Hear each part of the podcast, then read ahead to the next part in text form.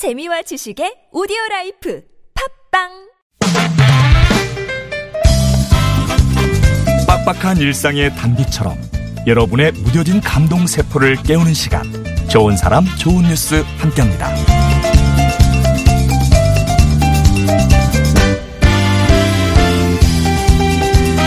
올해부터 최저임금이 인상되면서 영세 사업자들은 인건비가 부담된다고 많이들 말씀하시는데요. 수원의 한 미용실의 조영현 사장은 최저임금을 잘 지킨 덕에 좋은 일 생겼다고 싱글벙글입니다. 미용실 사장님이 내건 직원 채용 공고는 이랬어요. 전 직원 정규직에 최저임금 엄수, 퇴직금 있음.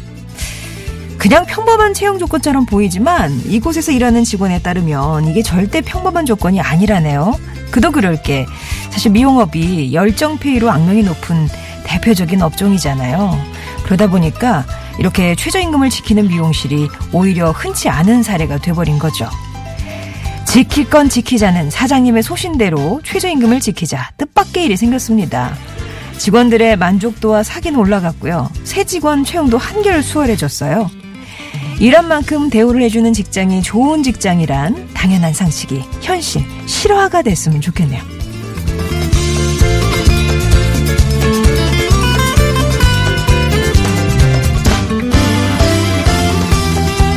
나무 썰매로 훈련하고 후원금을 모아서 올림픽에 나온 선수들이 있습니다. 나이지리아의 새 여성들, 다름 아닌 아프리카 최초의 봅슬레이 팀인데요. 경기가 시작되자 주먹을 맞부딪히며 출발한 두 선수. 점점 빨라지더니 최고 시속 130km가 넘는 속도를 끌어냅니다.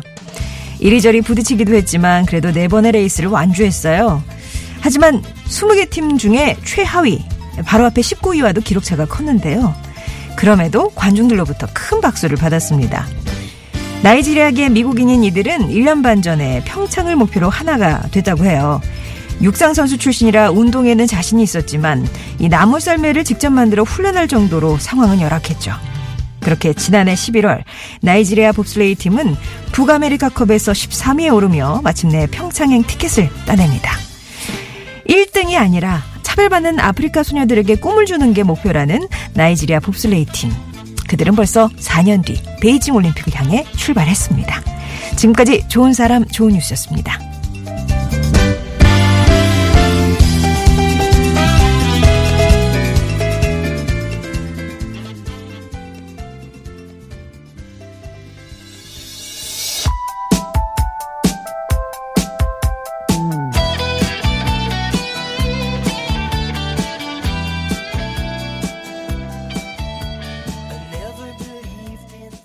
메모네님이 신청하신 아메리카의 You Can Do Magic 였습니다. 좋은 사람, 좋은 뉴스. 아, 일단 최저임금을 잘 지킨 덕에 좋은 일 생겼다고 좋아하시는 수원의 한 미용실 원장님 얘기 전해드렸어요. 조용현 사장님. 예. 법을 지켰을 뿐인데 인터뷰를 다 한다고 V자를 확 그리셨는데 미용업계가 그런 얘기가 많았었잖아요. 워낙 이게 뭐 최저임금 이런 꿈도 못 꾸는 그 열정페이를 요구하는 탓에 냉혹한 현실에 지쳐서 포기하는 청년들이 참 많은 업계다. 근데 이곳은 아니었던 거죠. 사장님이 그러시는데 이렇게 작은 사업장을 위한 정부의 다양한 지원이 많이 도움이 됐다고 합니다. 그래서 지킬 건 지키자 이런 소신도 지켜나가고 하시는데 직원들이 아주 만족해 하고요. 그래서 사기도 올랐고, 싱글벙글, 친절해. 예. 또 이런 여유 때문에 새 직원 채용도 한결 수월해졌다. 막 구직자들 그렇게 몰려오는데요. 여기 최저임금, 퇴직금도 있고, 어, 예. 전 직원 정규직이래. 이러면서 훨씬 좋아졌다. 얘기를 해주시네요. 그리고 나이지리아에서 온, 예, 봅슬레이 팀. 그러니까 2인승 경기에 참여한 선수인데 예비 선수까지 해서 3명입니다. 어, 나이지리아계 미국인들이고요. 아프리카 출신 남녀 통틀어서 최초의 올림픽 봅슬레이 팀이라고 하네요. 예. 준비 때부터 화제가 많이 돼서 아마 얘기 들어보시는 분들도 많이 계시겠지만 정말 그녀들이 그 출발선에서 결승선까지의 지나갔던 썰매를 끌고 지나갔던 그 길이 모두가 역사가 되는 것 같습니다.